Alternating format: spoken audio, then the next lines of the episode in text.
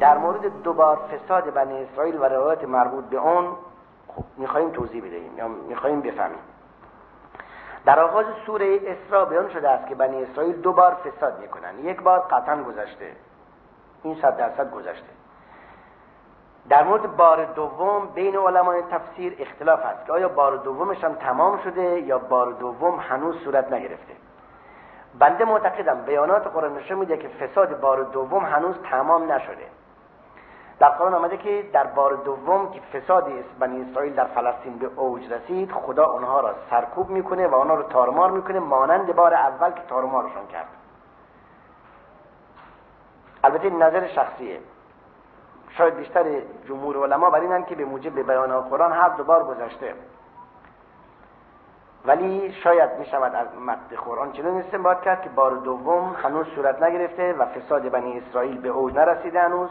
وقتی به اوج رسید خداوند اونها را سرنگون و تارمار می‌کنه. سال بعدی سال اجتماعی است. شاید جالب باشه. ادهی سوال اینطور می‌گوید. ادهی از مردم معتقد بر این هستند که در بعضی از جاها مثلا در خانه های مسکونی جن وجود دارد. آیا این نظریه درست است یا نه؟ و اگر درست است آیا اون جنهای موجود در خانه اذیت صاحبان و اهل خانه می کنند این سواله خب بازم این سوال به ماه رمضان ارتباط نداره. ولی به هر حال سوال اجتماعی که ممکن است برای بعضی باشه. اصولا قرآن مجید توضیح داده که افراد جن ما را می‌بینند و ما را نمی‌بینیم. قبل از این مطلب باید بدانیم که به موجب بیان قرآن در زمین دو موجود قدرت تسلط بر کلیه زنده ها و حتی غیر زنده ها دارند. یک موجودی آفریده شده از خاک که خودمان جزو آنها هستیم. این موجود خاکی به نام انسان بر کلیه موجودات زمین تسلط کامل دارد. بس است که بدانیم همین موجود خاکی سعی کرده و می کند که کرات دیگر را نیز تسخیر نماید. اگر نه. حالا از ماه فارغ شدن میرن دنبال زهره دنبال مشتری. کنها را هم بالاخره بررسی کنن. و در زمین همین موجود سلطان عجیبی دارد. انسان حیوانهایی را که احیانا صد برابر یه واحد اونها صد برابر واحد انسان قدرت نوری داره با خیال راحت مسخر می‌کنه. با خیال راحت. شیر کرکدن زرافه یا زرافه هر کدومش بگویید. فیل اینا حیوانات خیلی قوی هستن. هر کدوم از اینا ده الا 20 تا صد برابر یک انسان زور داره. ولی خیلی راحت اسیر انسانند. نه اسیر جسم انسان نه. اسیر روح جاذبه فکر علم عقل انسان هستند. موجود دیگر هست که مانند انسان رقیب انسان حکومت می کند از آتش آفریده شده نه از خواب. به نام جن. جن نیز در زمین حکومت می کند اما به دلیل تمرد جد اعلاشون و به دلیل تواضع جد اعلای خود ما خداوند جن آتشی را از نبوت و برتری معنوی محروم کرد و بنی آدم های خاکی را به معنویت و نبوت لایق دانست و آراسته نمود. بنابراین در مذهب و دین جن تابع انسه جنها پیغمبر ندارند. موجودای آتشی اگر مؤمن باشند می‌شوند جن. اگر کافر باشند می‌شوند دیو یا شیطان. جن و شیطان عربیه پری و دیو پریان و دیو فارسیه. دیو ترجمه شیطان است و پری یا پریان ترجمه جنه. قرآن گفت این انه یراکم هو و قبیله من حیث لا ترونهم. خداوند جل جلاله در اینجا فرموده به او و طایفه اش می‌بینند شما را از جایی که را نمی‌بینید. یعنی اجانین ما را می‌بینند ولی ما جنها را نمی‌بینیم. معمولی این است که اونها نمی‌توانند ما را اذیت کنند. کار به کار ما ندارند. به یک شرط. به, شرط به شرطی که ما خود را خل سلاح نکنیم. اگر خود را خل سلاح کردیم در معرض اذیت قرار می‌گیریم. مثالش اینه. این برای دانش آموزان و جوانان خیلی مهمه. دقت بفرمایید. شما جین را مانند بیماری ها تصور کنید. انواع بیماری ها گناه را مانند آلودگی آب و بدن و هوا حساب کنید. اگر انسانی در غذا و جسم و لباسش پاک باشه در جای پاک زندگی کند گاهی بیماری سراغش نمیاد هیچ وقت. چون بیماری زمینه نداره. نمیاد سراغ آدم سالم. این ما هستیم که زمینه بیماری فراهم می‌کنیم دیگه. با پرخوری زمینه فراهم می‌کنیم برای بیماری فشار خون و مرض قند و روماتیسم و غیره. با خوردن آب آلوده زندگی در اماکن بد بهداشت اضافت نکردن زمینه فراهم می‌کنیم برای بیماری های دیگر انواع دیگری بیماری. خود بیماری اصولا نمیاد سراغ انسان. مگر اینکه ما اول زمینه فراهم کنیم. خود زمینه فراهم کردیم میاد. حالا شما به عنوان یک انسان اگر گناه نکنید کار بد نکنید مطابق دستور خدا و رسول خدا در حد توانایی برای سلامتی و سعادت خودت کار کنید بگو اتاقتم پر از جن باشه. جن ها مرید تو میشن کسی کار به کارتو نداره.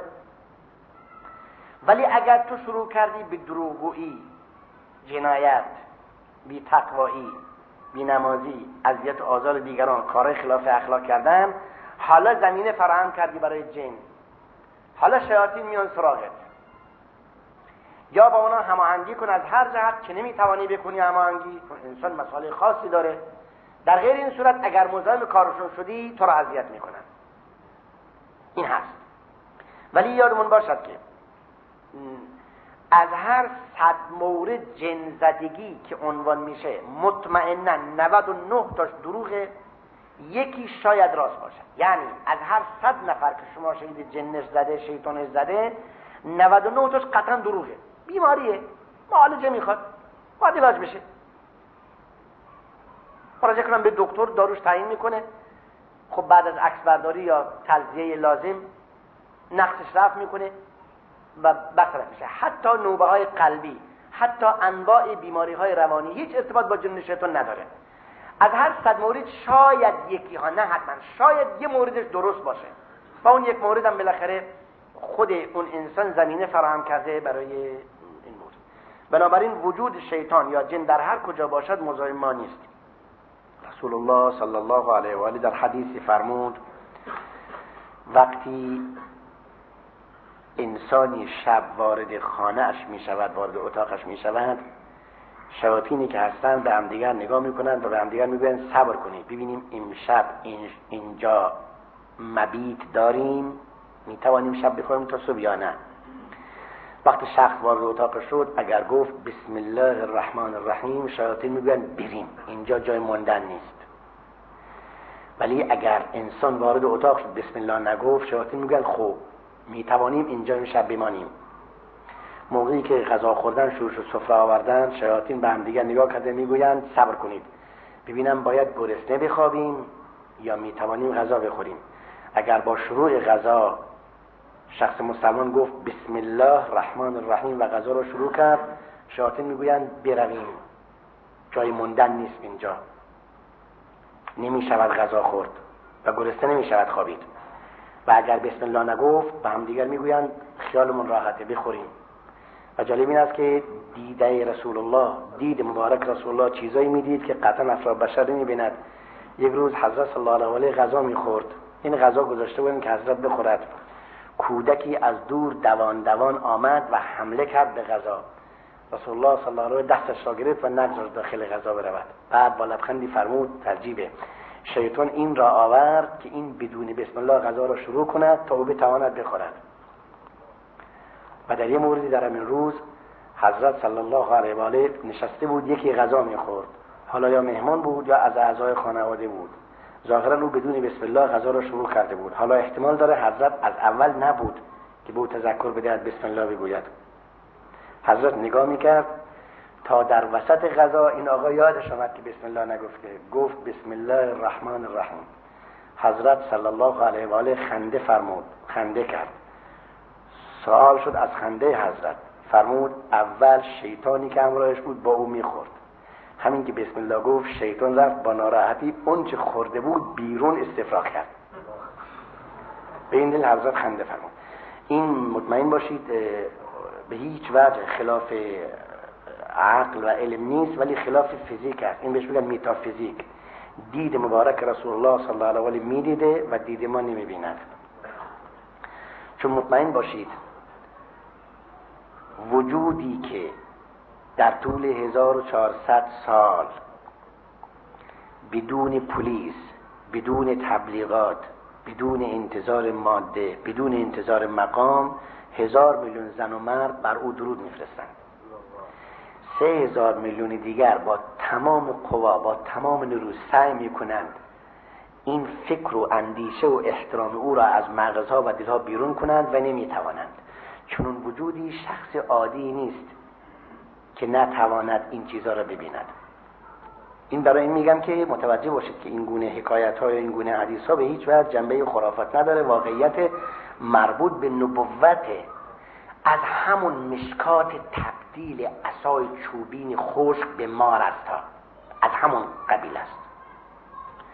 در کدام قانون فیزیکی؟ امروز الحمدلله علوم امروزی خیلی بالا رفته. در جلسه ما شاید لیسانسیه ها و تحصیل کرده باشن.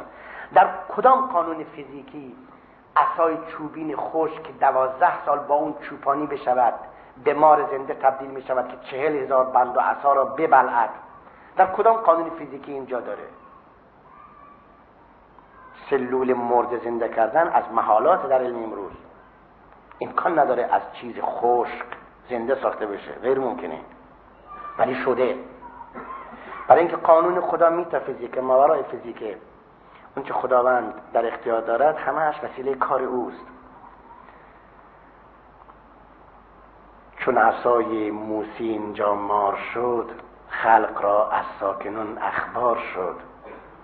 پاره خاک تو را چون زنده ساخت خاکها را جملگی باید شناخت. مرده زین سویند و زنسو زنده اند. خاموش اینجا ون طرف گوینده اند. چون از اون سوشون فرستد سوی ما اون عصا گردد سوی ما اجده کوها هم لحن داوودی شود. جوهر آهن به کف مومی شود. باد حمال سلیمانی شود. بحر با موسا سخندانی شود. ماه با احمد اشارت بین شود.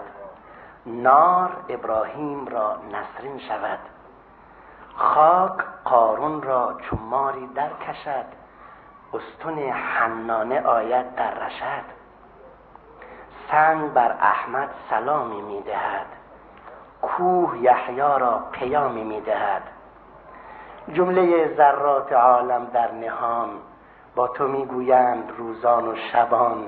ما سمیعیم و بسیریم و خوشیم با شما نامحرمون ما خاموشیم. چون شما سوی جمادی می روید محرم جان جمادون کی شوید؟ از جمادی سوی معنی بگروید غلغل اجزای عالم بشنوید. فاش تسبیح جمادات آیدد وسوسه تعویل ها نرو بایدد چون ندارد جان تو قندیل ها بهر بینش کرده ای تعویل ها رحمت الله علی من قال هذه الابیات رحمت خدا بر کسی که این بیت ها رو گفته. از مصنوی مولا مولانا جلال الدین بلخی رحمت الله علیه کتاب مصنوی. بنابراین این کار معجزات فقط کوته نظری انسان را میرساند. یعنی انسانی که غرق در مادیات متوجه حقایق نیست گاهی معنویات را انکار می‌کنه. ولا تحسبن الذين قتلوا في سبيل الله أمواتا بل أحياء عند ربهم يرزقون.